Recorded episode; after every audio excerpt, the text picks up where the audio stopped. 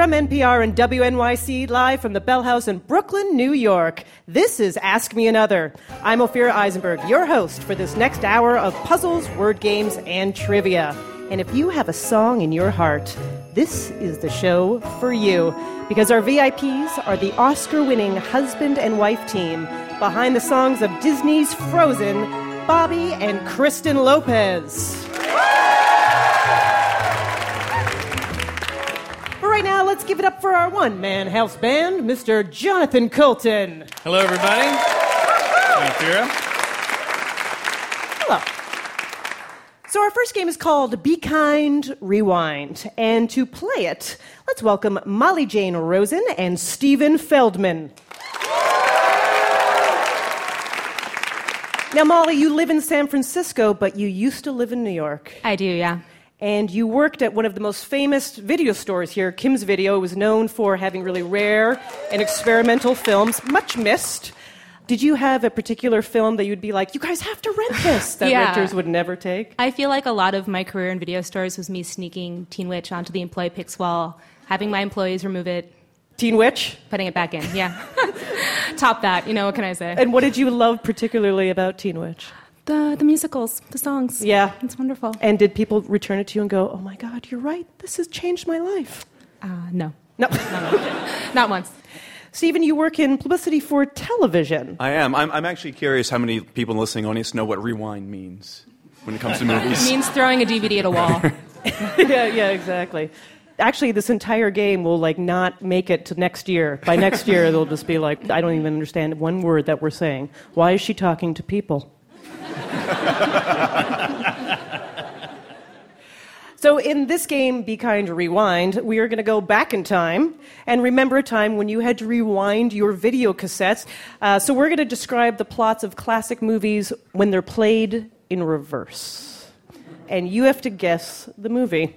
For example, let's go to our puzzle guru, Greg Pliska. Thank you, Ophira. Well, Stephen and Molly, if I said a giant ship suddenly emerges from the ocean and sucks passengers and lifeboats aboard it, you would answer Titanic. Now you've got all the confidence, right? You guys look scared. Now you're like, yep. As long as he keeps asking that same question, I'm good. Yeah, it's going to be that same question 10 times. So just ring in when you know the answer, and the winner of this game will move on to our Ask Me One More final round at the end of the show. Here we go. After a princess has her shoe stolen by a handsome man, her entire life unravels. Her carriage is repossessed by a fairy, her dress is torn apart by mice, and she winds up moving in with her stepmother. Stephen. Cinderella. That's right. See, A Fairy Tale in Reverse is a Lars von Trier movie. A popular teenager helps his friend recover his father's sports car from a ditch and restores it to perfection. To celebrate, they use the car for a fun day in downtown Chicago. Then they go back to bed. Separately, that is. Stephen. Ferris Bueller's Day Off. Exactly. After going the distance in a heavyweight championship fight, a boxer decides to give up the sport and instead enjoy days of peacefully jogging backwards through Philadelphia. Stephen. Rocky. That's correct.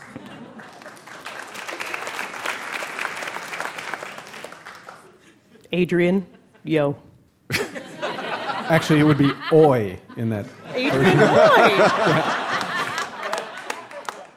A young man participates in a demented game show in India where he slowly loses his fortune by answering a series of progressively easier multiple-choice questions. Molly. Slumdog Millionaire. Yes.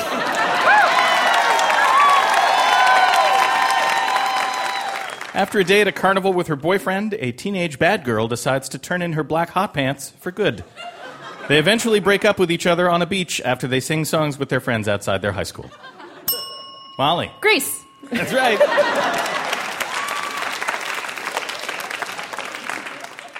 After being embattled in a lengthy lawsuit, an arrogant Harvard student enlists the help of a pair of twins to shut down a wildly popular website on college campuses. The student's still arrogant, but seems way nerdier. Molly. Social Network. Yes, it is. A man and his older brother lose nearly all of their money in Las Vegas on the older brother's bad advice. As payback, the younger brother takes him on a cross-country road trip and then has him institutionalized in Cincinnati. Stephen. Rain Man. You got it.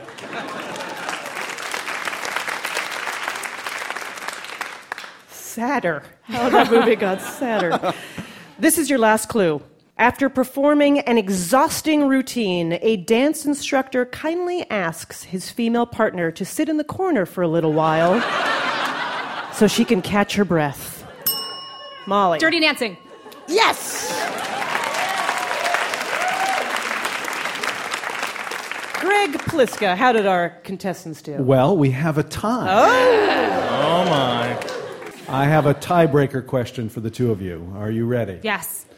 After staring at the Bellagio fountains, a group of thieves kindly returns a multi-million-dollar sum of money to a Las Vegas casino owner. Even better, they painstakingly reconstruct all the steps needed to pull off the daring vault heist. Stephen. Ocean's 11. That is correct. Well done, Stephen. You did it. You'll be coming back at the end of our show for Ask Me One More Final Round. But a huge hand for Molly.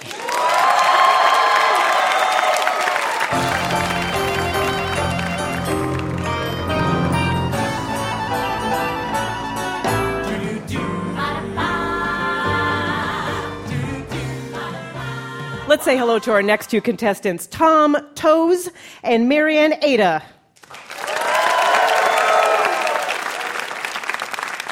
All right, I feel like you both shared things with us that illustrate your extreme nerdom.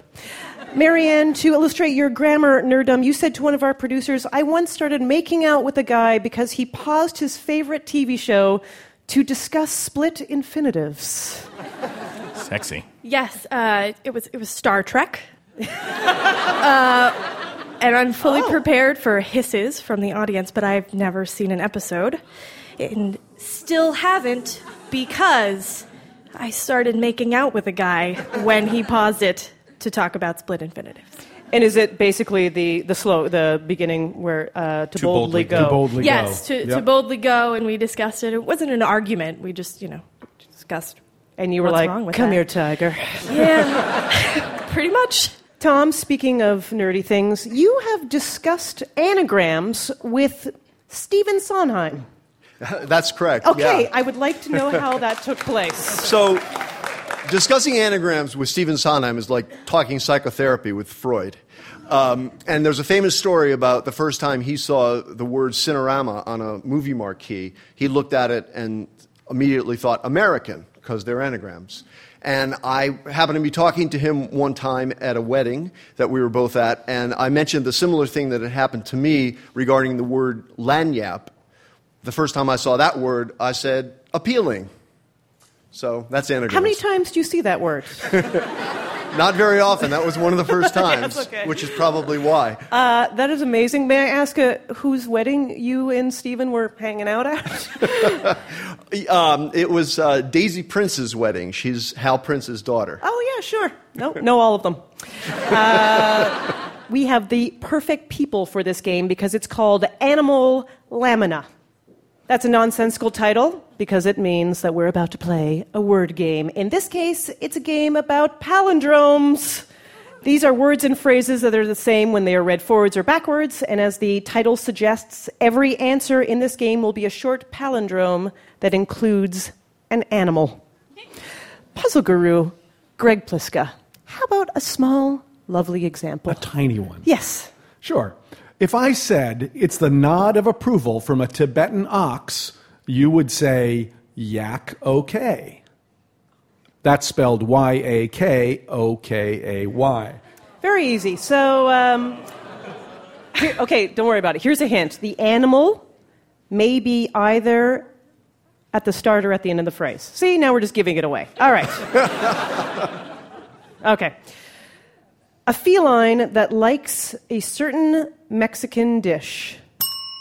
Marianne. Cat taco? Cato taco? Taco cat! There we go. A cat taco is something very different.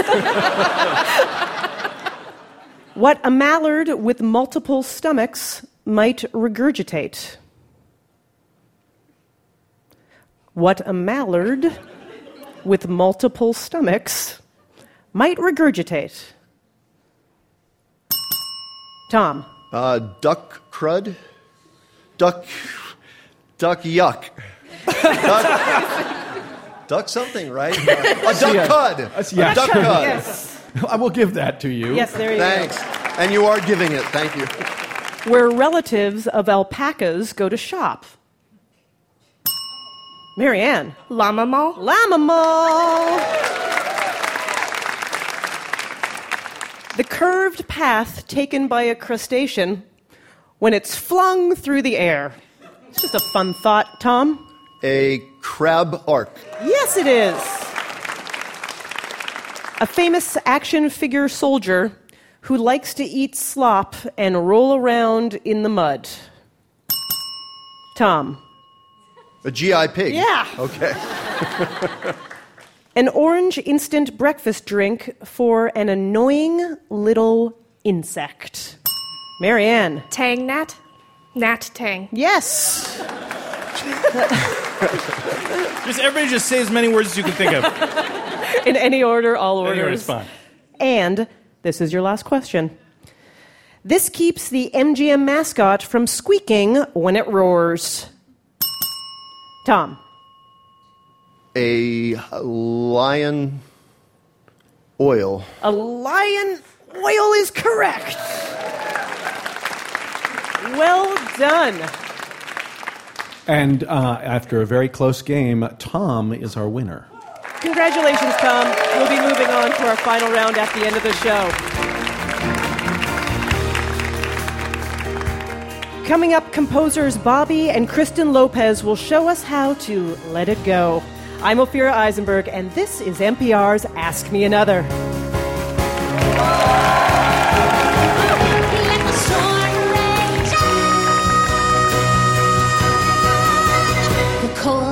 Bothered me anyway. Thanks for listening to Ask Me Another, and there are lots of other NPR podcasts you'd love, like TED Radio Hour, hosted by Guy Raz. TED Radio Hour is a journey through fascinating ideas, astonishing inventions, fresh approaches to old problems, and new ways that they can create. Listen to it. It's fantastic. Find it now on iTunes under podcasts.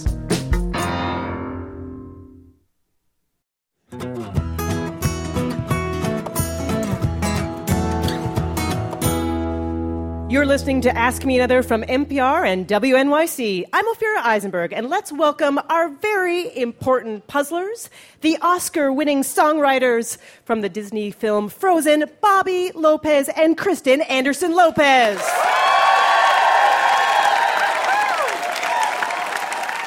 So the story of Frozen, based on The Snow Queen, which is a fairy tale I actually remember reading when I was a child. I grew up in Canada, so I was like, oh, The Snow Queen, I love this. It's not that interesting to Americans, actually. Yeah, I know. I think it's a Canadian thing, because us Americans are like, what? Yeah, exactly. And like, boy gets glass in his eye, and so we had to adapt that. There's actually no sisters in the original. It's kind of about this boy and girl who are not brother and sister, but they're friends, but they're not boyfriend and girlfriend, and it's just very enigmatic. It's very strange.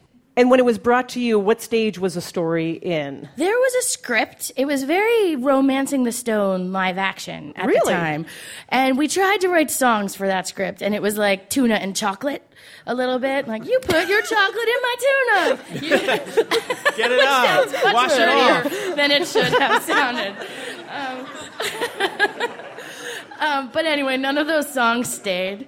And where in the process did Let It Go come in as a song that you were like, oh, this seems like it will help inform a character? Or was it... We took this walk in Prospect Park, actually, and we were kind of standing up on picnic tables and going like, yeah, okay, yeah, so okay. I'm a snow queen. I'm tortured. And I'm tortured, and I'm up on a hill.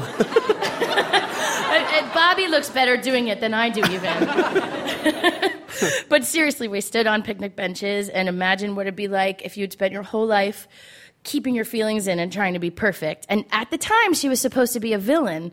But up on that picnic table, I started to feel sorry for her. And I started to think, well, that stinks. She's been repressing who she is her whole life. And here at this moment, she's being chased out of her village from these people who she's been sacrificing her whole life for. She has to say goodbye to all of that, and yet there's this release. And it just started getting a little more complex, and we started to get very dramatic and emo with it. Yeah. Uncharacteristically. I have to say, Bobby... Yeah, I wrote all the drag queenish kind of lines. He did. He wrote the snow glows, and he sings it like the character from The Office. Yeah, Ricky Gervais kind of. Do it. Snow glows wide on the mountain tonight, not the wind to be seen. And then, but I was listening to a lot of Tori Amos at the time, and I took it and I was like, oh, swirling storm. That is very Tori Amos. And we put a lot of our emotion in it. Like a lot of things we didn't realize we needed to express went into this song. So they rewrote the characters based on the material that you gave them as a song. They did, and we're so grateful to Jennifer Lee and Chris Buck for saying, let's do it. That's amazing. Well, I haven't seen a Disney movie in a very, very long time. And I have to say, when I was watching this, I was immediately taken by the fact that the language is pretty modern, and a lot of the tone is edgier than I thought. In that song where Anna's getting excited that all the people are going to come to the palace for first time in a forever. Party. Yeah, it's the greatest lyric of all time. I was like, did they just say that? I don't know if I'm elated or gassy. Or gassy. I was like... You know, we've all been there. That's amazing. I'm there right now. Totally right now, and I apologize to you. So it was like there was a lot of irreverence woven in there that I was wondering, you know, is that something you have to push for, or is that just the expectation? Well, we had a line in there in that same song about why have a ballroom with no balls? Yes. Which we thought surely that will not pass muster. Bobby actually wanted it to be, we have a ballroom, just no balls. And I knew that would never pass muster. That is delightful. So you two met at the BMI workshop, which is a Broadway musical theater workshop. So what was your first impression of each other? I fell in love with him immediately. Like, I met him, he walked in the room, he hadn't even sung yet, and I had just gotten out of a long relationship. And I was like, that is what I want. That is what I want. I hope he's not too young or gay. And the thought bubble over his head at the time, because I came up to him and I was like, oh my God, you're so talented. It was the first song he had ever done for Avenue Q. And I just was sycophantic in every way. And I was like, thank God, someone who gets me, I could probably get with her.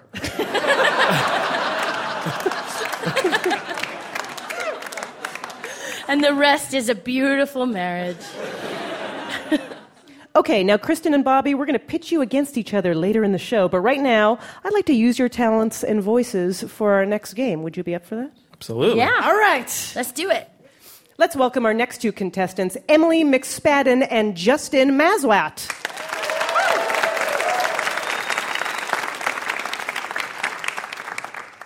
This is going to be an amazing game. Our puzzle guru, Greg Pliska, has rewritten the lyrics to Bobby and Kristen's Oscar-winning song, Let It Go. Have you seen Frozen? Yeah.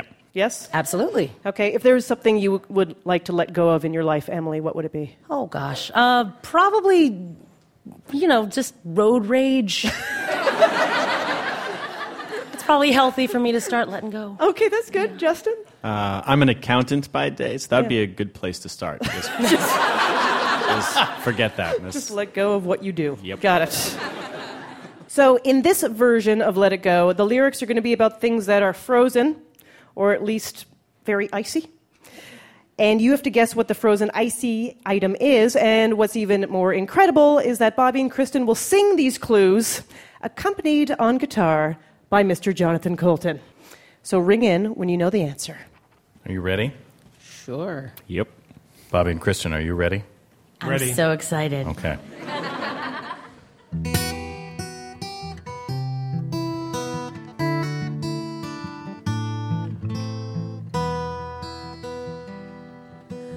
The snow caps white on this mountain at times, roughly 6 months at a span. It's a sacred site for the Shinto and the tallest peak in Japan.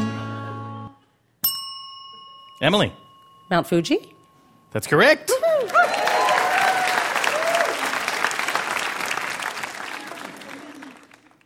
The wind is howling, but the Eskimos keep warm.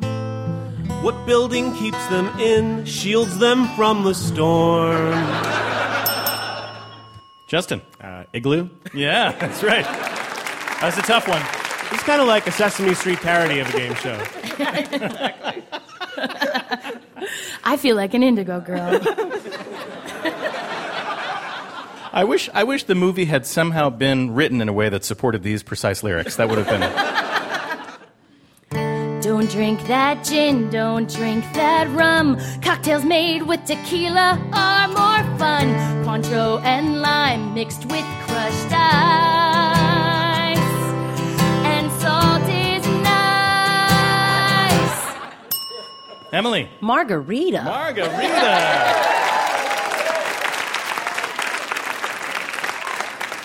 Let it go, let it go. You're not a planet anymore. Let it go, let it go. Just a dwarf, no less, no more. Your orbit's wrong, and you're so far away. It's cold in space, and Eris has a bigger mass anyway. Emily. Pluto. No. So sad. I know. Don't worry, Pluto didn't want to be a planet anyway. That's right. It's funny how flash freezing makes your veggies taste the same. Taste the same. And the quick freeze that I invented means you should know my name. And yet... we didn't get it either. Yeah. It's a... frozen vegetables. Frozen vegetable section. Yeah, name of a brand.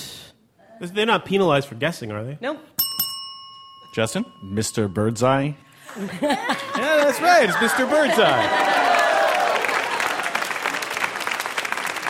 Of course. His name is Clarence, apparently. Clarence. He used to be a taxidermist before he went into frozen foods. How creepy is that? Is that true? Yes. It's time to have a slushy treat. 7-Eleven can't be beat. It's cold, it's sweet, and one day a year, it's free. Justin. Slurpee. Slurpee is right.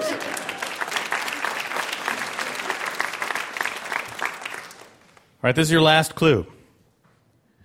Let us go, let us go, where Amundsen and Scott once raced. Let us go, to a very, very, very cold place. There we'll stand for a 6-month day.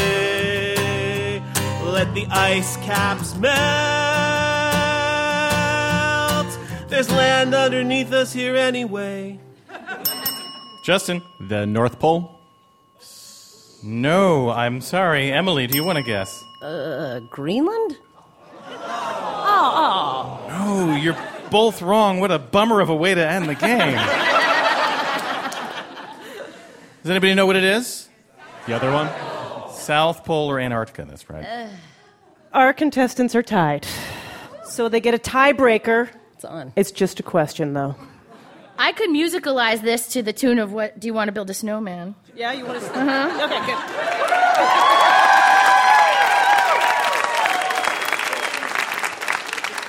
Okay, good. Kristen, would you like to deliver the tiebreaker? Why, yes. What dessert named for a U.S. state is made with cake, ice cream, and meringue? Emily. Baked Alaska. That's right. Do you want to bake Alaska? Congratulations, Emily. You're moving on to the final round. And a huge thanks to Bobby and Kristen Lopez.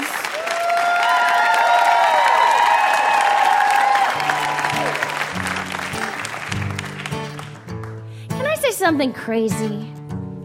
I love crazy. All my life has been a series of doors in my face, and then suddenly I bump into you. I was thinking the same thing, because, I've been searching my whole life to find my own place.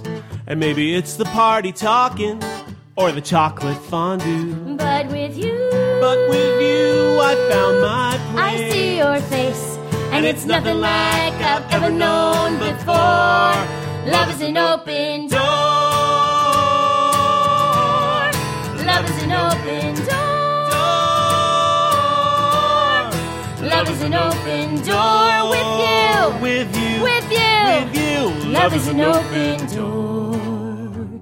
Let's listen to this nice guitar playing. And look at the stars.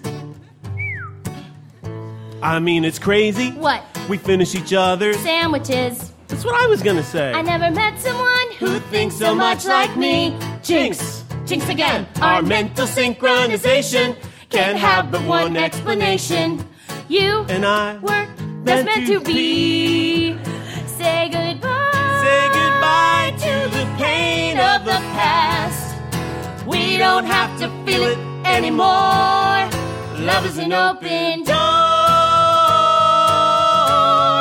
Love is an open door.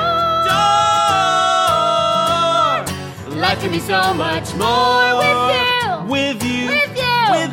Love is an open door. Can I say something crazy? Yeah. Who invented flash freezing? Clarence.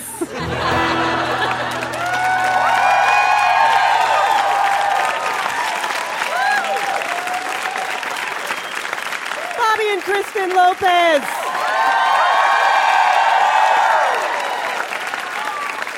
That wasn't bad. Our next contestant is on the line. Hello, you're on Ask Me Another.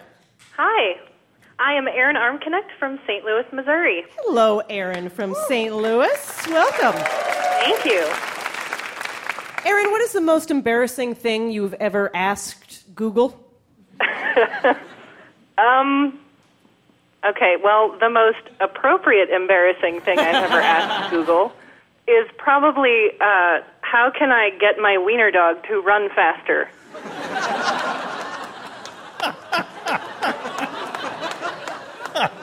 I'm sure you were pointed in a lot of different directions. You gotta be so careful with Google. Yes, you do. So this game is called Google, You Auto-Complete Me. And in this game, we're going to ask you to name actors and actresses based on the phrases Google automatically suggests when you enter their names into the search field. We'll tell you a few of the most common autocomplete terms, and you have to name the actor. So let's get an example from our puzzle guru, Greg Pliska. Erin, here's how this works. If we said the terms for this actor are height, bartender movie, and goes crazy on Oprah, the answer would, of course, be Tom Cruise.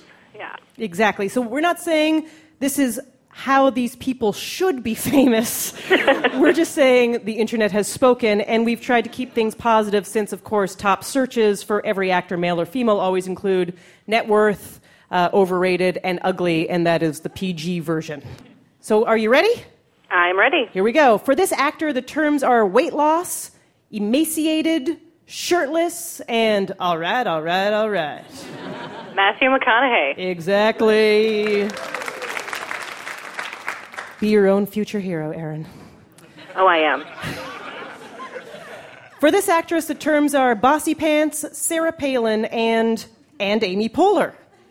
Tina Fey. Yay! All right, they're getting harder. For this actor, the terms are voice, Sprint commercial, and Darth Vader. James Earl Jones? Yes, it is James Earl Jones. That was hard. That could be anyone. That could be anyone at all. I've never actually thought about the voice of Sprint is the same, uses the dark force. Yeah, it's an interesting choice for your spokesperson. If you had Sprint, you might have. It makes sense, yeah. Everyone agrees Sprint is not a sponsor of Ask Me Another. All right, Erin, this is your last question. For this actor, the terms are funny names, voice of smog, con, and looks like an otter.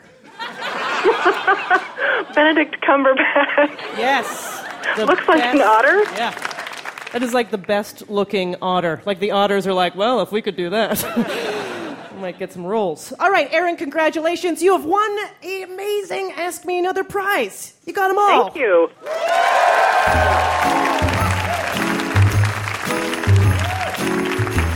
Would you like to take your game night to a whole new level? Why not show off as a contestant on Ask Me Another? Come play on stage right here in Brooklyn, or you can call in from your home anywhere in the country. So to get the trivia ball rolling, just send an email to askmeanother@npr.org. Coming up, we are going to create some brand new Broadway musicals when we put our VIPs in the puzzle hot seat. Composers Bobby Lopez and Kristen Anderson-Lopez, so stay tuned. This is NPR's Ask Me Another.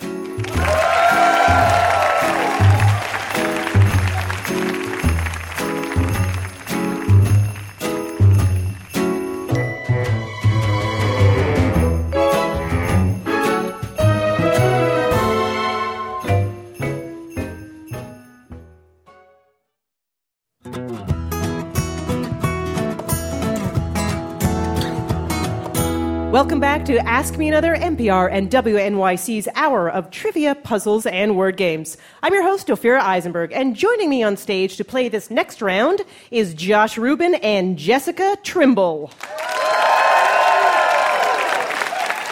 Josh, you are a New York attorney. Jessica, an emergency room nurse. Thank you both.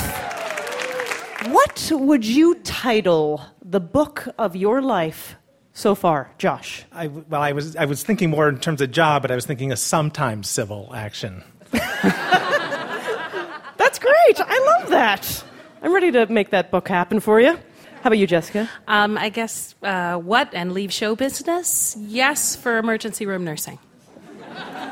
Because you left show business to be an emergency room nurse? I had a Bachelor of Fine Arts, and I was in the part of show business where you don't make any money. So most of it. Yes. Yeah, 99%, yes. And here we are. It all comes around. Now, I asked you that because our next game is called Working Title, which sounds like we didn't quite come up with the title for this game. That's right. Yeah, it's not, we didn't finish this game, so it's not going to be very good. Sorry. No, that's not true. As any author could tell you, sometimes the title is the hardest thing to come up with. That's also not true.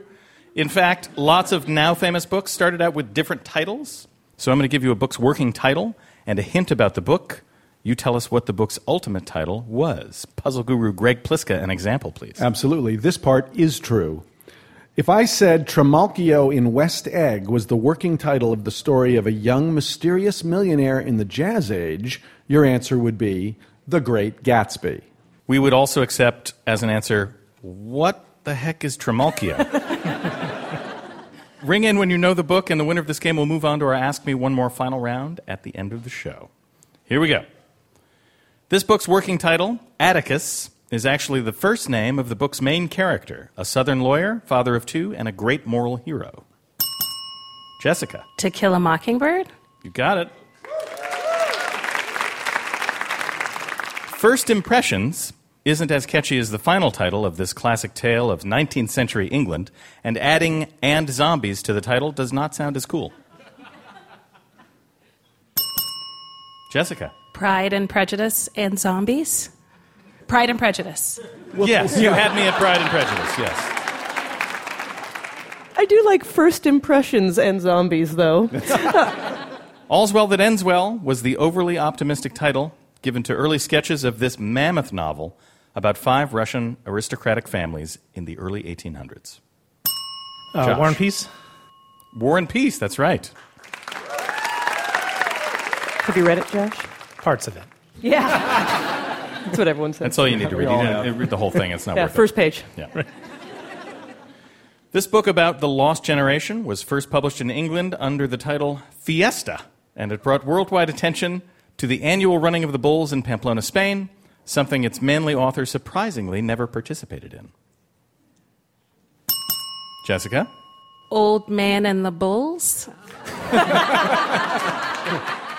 No.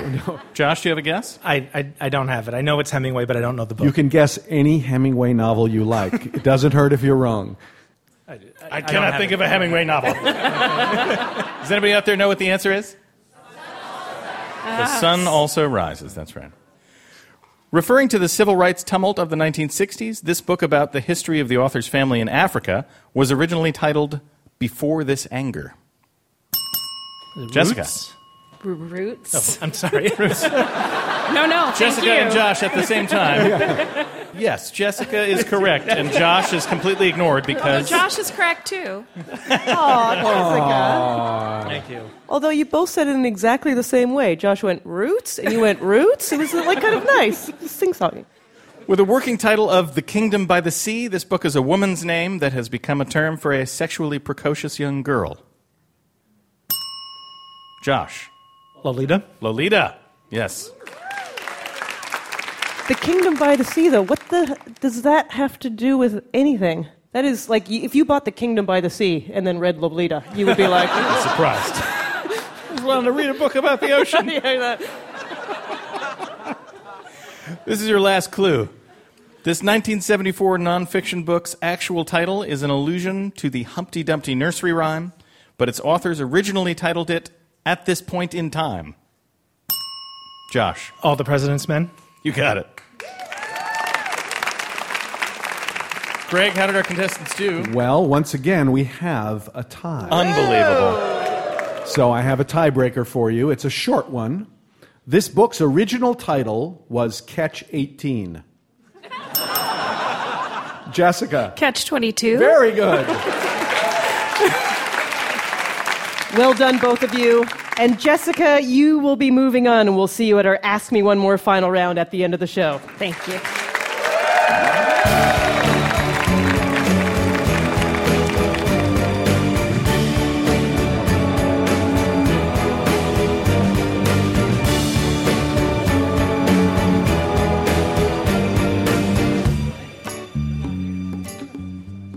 Oh, yeah. Now it's getting real. It's on. The perfect outcome would be we would tie and then both answer the tiebreaker question and we could go home and keep harmony in the universe. That's not how it's going to happen. She's just hustling us. She's so good at everything. Like bowling, she's like, I don't know how to bowl. And so at least I have that when he trounces me in this quiz. Let's go bowling, honey. Please welcome back our very important puzzlers.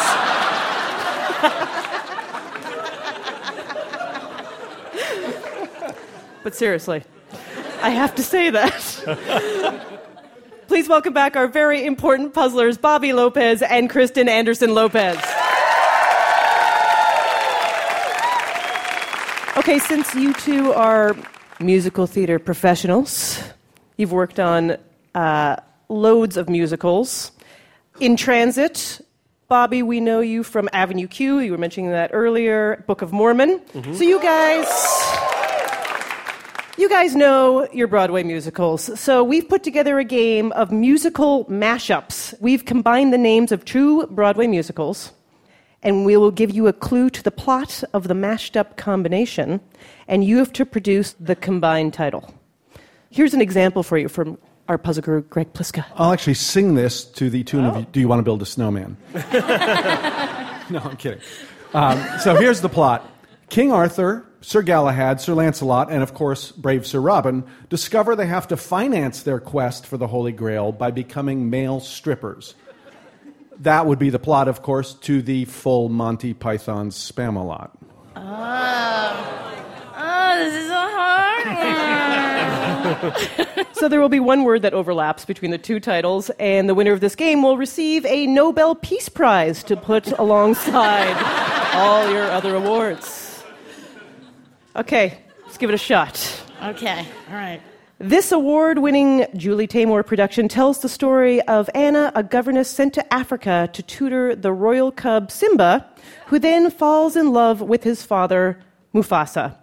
It features Tup Tim and Pumbaa singing the classic I Whistle a Happy Hakuna Matata.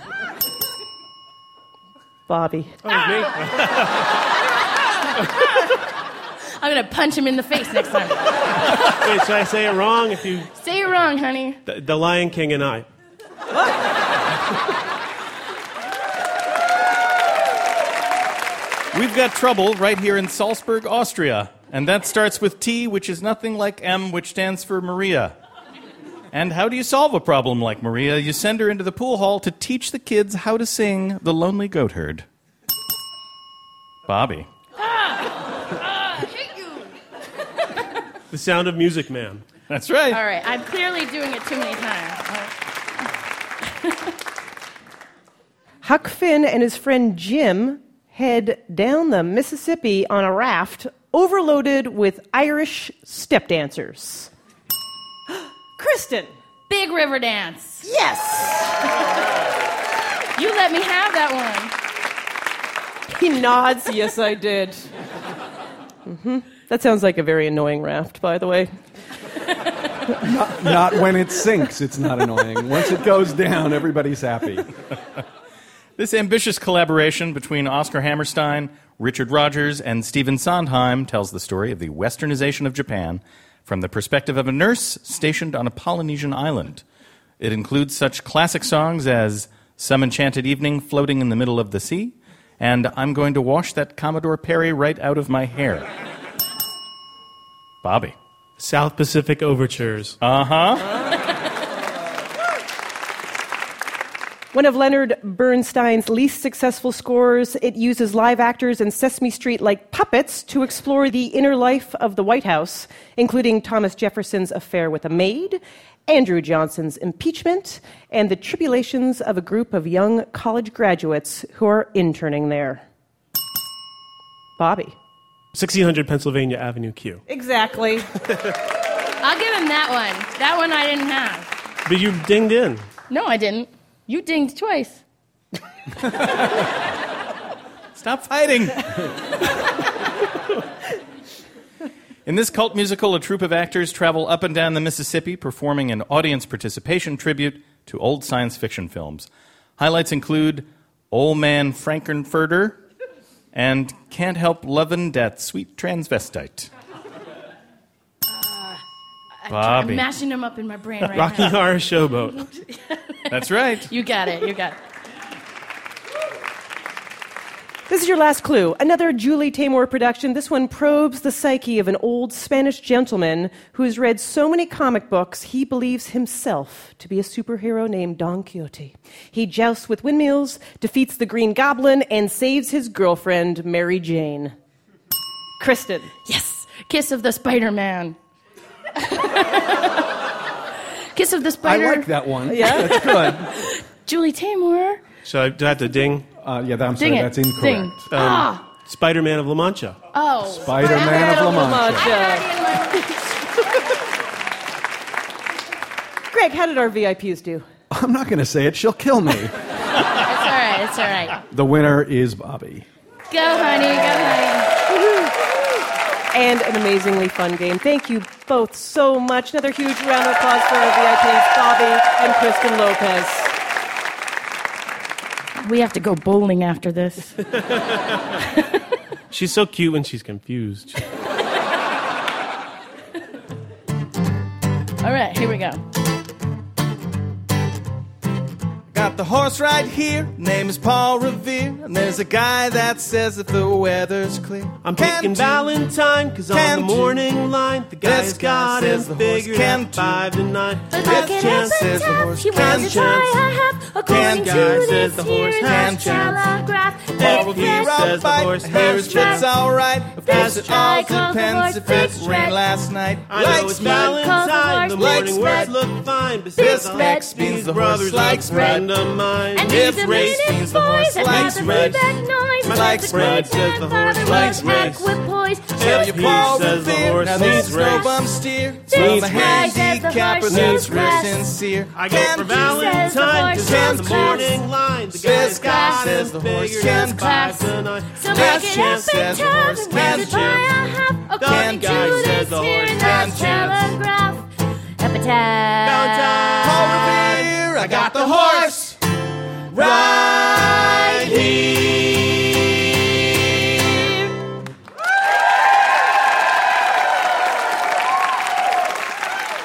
Bobby and Kristen Lopez and Jonathan Coulton.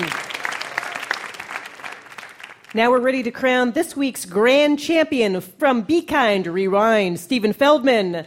From Animal Lamina, Tom Toes. From Let It Go, Emily McSpadden. And from Working Title, Jessica Trimble. Our puzzle guru, Greg Pliska, will take us out. This final round is titled Famous Four-Letter Words. In this game, every answer will be the name of a famous person who has exactly four letters in both their first and last names. For example, if we said, this actress from the American Pie movie franchise and The Big Lebowski may be better known for her party girl reputation, you would say, Tara Reid. Now, we're going to play this spelling bee style, so one wrong answer and you're out. You'll have only a few seconds to give us an answer. The last person standing will be our Ask Me Another grand winner. Okay, here we go. Stephen, you're up first. This movie star became romantically involved with his Mr. and Mrs. Smith co-star, Angelina Jolie. Brad Pitt. That is correct. All right, Tom. German philosopher who wrote the Communist Manifesto and Das Kapital. Karl Marx. That is correct. Emily. A legendary Yankee, he was nicknamed the Bambino and the Sultan of SWAT. That would be Babe Ruth. That is correct. Jessica. New Orleans-born Gothic novelist who wrote bestsellers featuring the vampire Lestat. Anne Rice. Correct. Very good. Back to Stephen. A frequent collaborator of Judd Apatow, this comedic actor's breakthrough role was in the 1995 movie Clueless. Paul Rudd. Correct.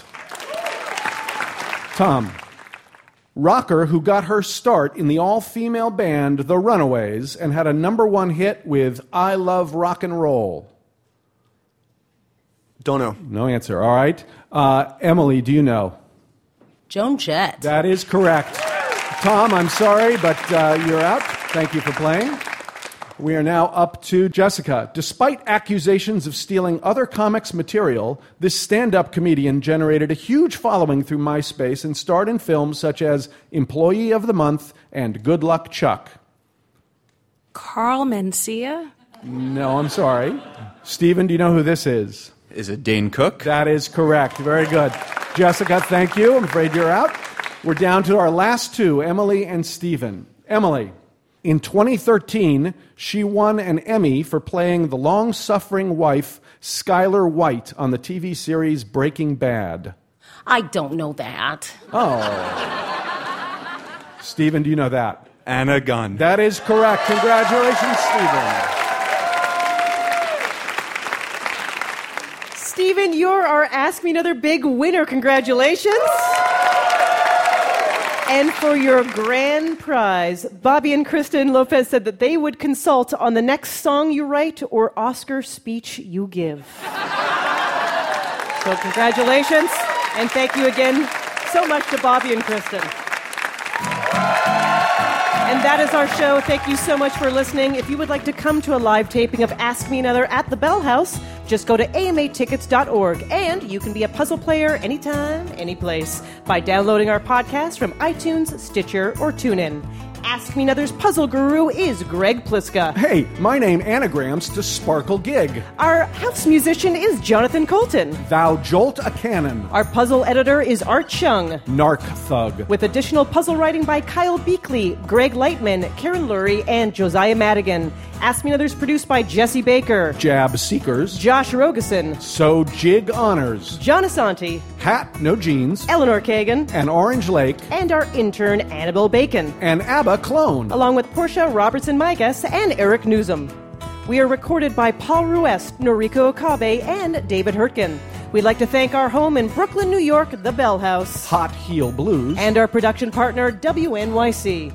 I'm Her Ripe Begonias, Ophira Eisenberg, and this was Ask Me Another from NPR.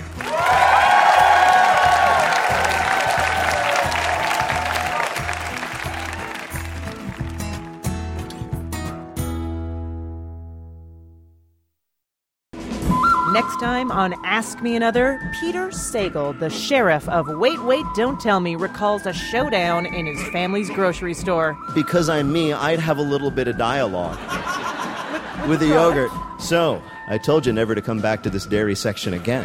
Join me, Deputy Ophira Eisenberg, for NPR's guiltiest and most puzzling pleasure.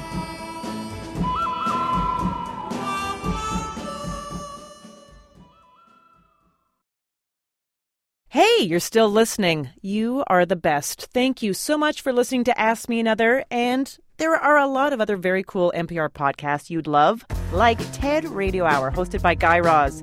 TED Radio Hour is a journey through fascinating ideas, astonishing inventions, fresh approaches to old problems, and new ways to think and create. Listen to it. It's fantastic. Find it now on iTunes under podcasts.